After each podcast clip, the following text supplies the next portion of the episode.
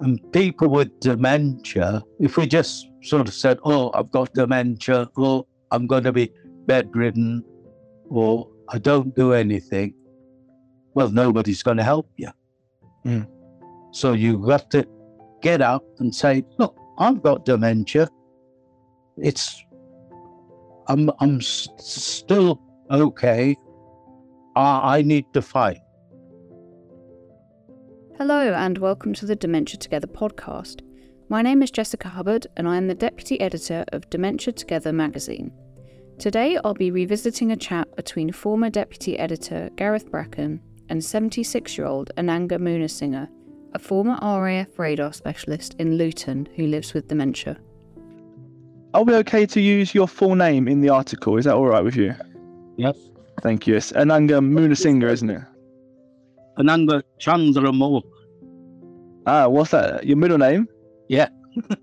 Ananga means God of love, Mm. and Chandra Mohan means God of eternal youth. so you're you- you're going to be eternally young, are you? That's the plan. That's the plan. Ananga lives in Luton, Bedfordshire, but was born in Colombo, Sri Lanka, at the hospital where his mother worked as a nurse. Um, she and uh, my father had arranged marriages, hmm but they didn't like their partners. So when when, when my father had a, an accident on a motorbike, Mm. he was taken to the hospital, and she was her nurse. He, he, she was his nurse. Oh, I see. Yeah, yeah. So they got together and uh, they got married. He eloped and got married. When did you come to England then? Uh, 1957. Thank you. What, what it was was that my father was a lift engineer. And what he did was he, he won an engineering scholarship. And he was given the opportunity to either to come to Canada or to the UK. My mother said, come to the UK because it was closer. Yeah. My father said, let's go to the UK because the education was better. I'm trying to work out how old you would have been. 11, something like that, perhaps? 10, 10, 10, you were 10. 10, going on 11. Obviously, at, at, at that age, what was that experience like? Complete change of country, change of scenery. Ooh. How was that for you?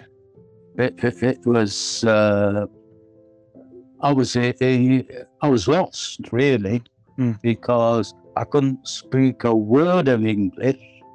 My parents said, well, my father, in fact, said, right, you're going to England, you will learn English, you will speak in English.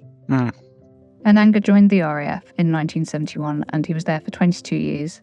And what then, perhaps you give an overview uh, just about your working life. So you passed through school, and then what was your main career? uh, engineering. Uh, I, I, I went to Brush Hawker Siddeley as a, an apprentice, but I wanted to join the RAF at a very young age. I, in fact, after school. But my, in those days, your parents had to sign a consent form. And I think it was the mother who didn't want my father to sign. And so uh, I, I, I- did my apprenticeship, and then about uh, about two years into my apprenticeship, because I had um, a friend at school whose uh, father was squadron leader. I got on well with his dad, and then I said, um, "Well, how about me joining the RAF?" He said, "Well, they don't like to break apprenticeships." Yeah. So wait till your apprenticeship's over. And if Yeah. you still feel what you want to join the RAF, come and see me. Yeah. And that's what I did. Shortly after joining the RAF and while on holiday in the Lake District, Ananga met his wife Joanna. I, I was going to have a ma- arranged marriage. My father heard and said, Look, if he can't find a wife for himself, he's no son of mine. About three days before we were leaving, I, we were in the cab, and my friend John just nipped round the corner to the uh, shop to get some uh, cards and that.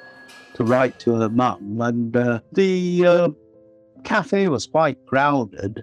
Mm. I remember, and there was this this two girls, and this this girl kept staring in into the window, and I, and I thought, oh, what's she staring at? Not me, because uh, you know I had a bushy, uh, hairy growth on her face, and I thought she was looking at uh, young lads be- behind me. So I thought, hmm, I've got to beat this. and uh, but the thing was, you had to go to get out of the cafe. You had to go to down to the bottom, out through a, a, a little alleyway, and into the shop. So by the time I got there, she'd gone. So I said to my friend, I says, you know, something. I says, "I- I've just met the girl I'm going to marry. And uh, he says, no, no, you're, you're, daft. And where is she? Come on. And of course, I, I couldn't find her. So it, it got that bad that the uh, all day I didn't even go to the pub. In the evening, he- he says, oh, go on, go on. So it forced me to go to the pub. And, and I even had a shave. And lo and behold, who should walk in but Joanna her sister. So uh, uh, I said to her, well, you fancy a drink? And she said, yeah. So she, I got her a Babycham. But the, I, I found out the day she was going back.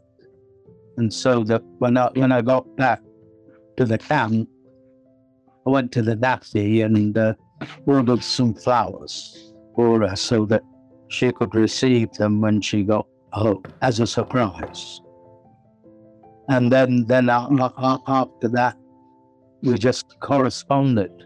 We Um, met thank- on the 27th of July 1972 and we got married on 27th of July 1974. Oh, very nice. So, to recap, Ananga Moonesinghe, 76, lives in Luton with his wife Joanna, who he met on holiday in the Lake District in 1972. He was born in Sri Lanka but moved to England when he was 10 years old. After school, Ananga completed an engineering apprenticeship but then decided that he wanted to join the RAF. He worked for the RAF for 22 years. He had several other careers too, but just before retirement, he noticed he was losing things and forgetting words. And can you, can you remember what it was Ananga that perhaps first alerted you that there might be something not quite right with your health?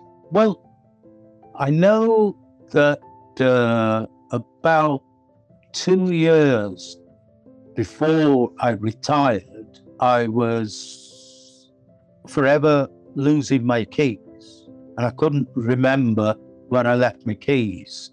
And the, the, the lads used to have a little joke about it and say, "Where's my keys?" Ananga. I think Joanna reckons that, that it might, might have been the start of things.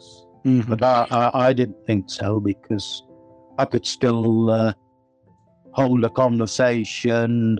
I can still be fairly fit because I used to walk for at least between five and 10 miles in, in the eight hours I was wor- working. Oh, well, just put it down as old age. When when was it, Joanna, that we suddenly said, you got to go and see the doctor? It was when you noticed things weren't quite right. I've noticed for a couple of years, but Hmm. you realise actually there is something not quite right. Mhm. It's happening more and more frequently. Ananga made a GP appointment where he had some cognitive and memory tests. Following this, he was referred to a memory clinic and was diagnosed with mild cognitive impairment.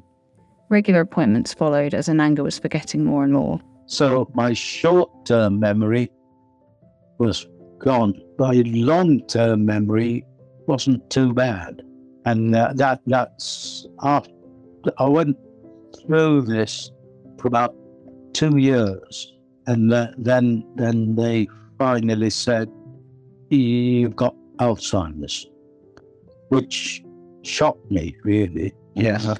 Uh, and uh, but the thing was, even then, I didn't quite understand what, what Alzheimer's was.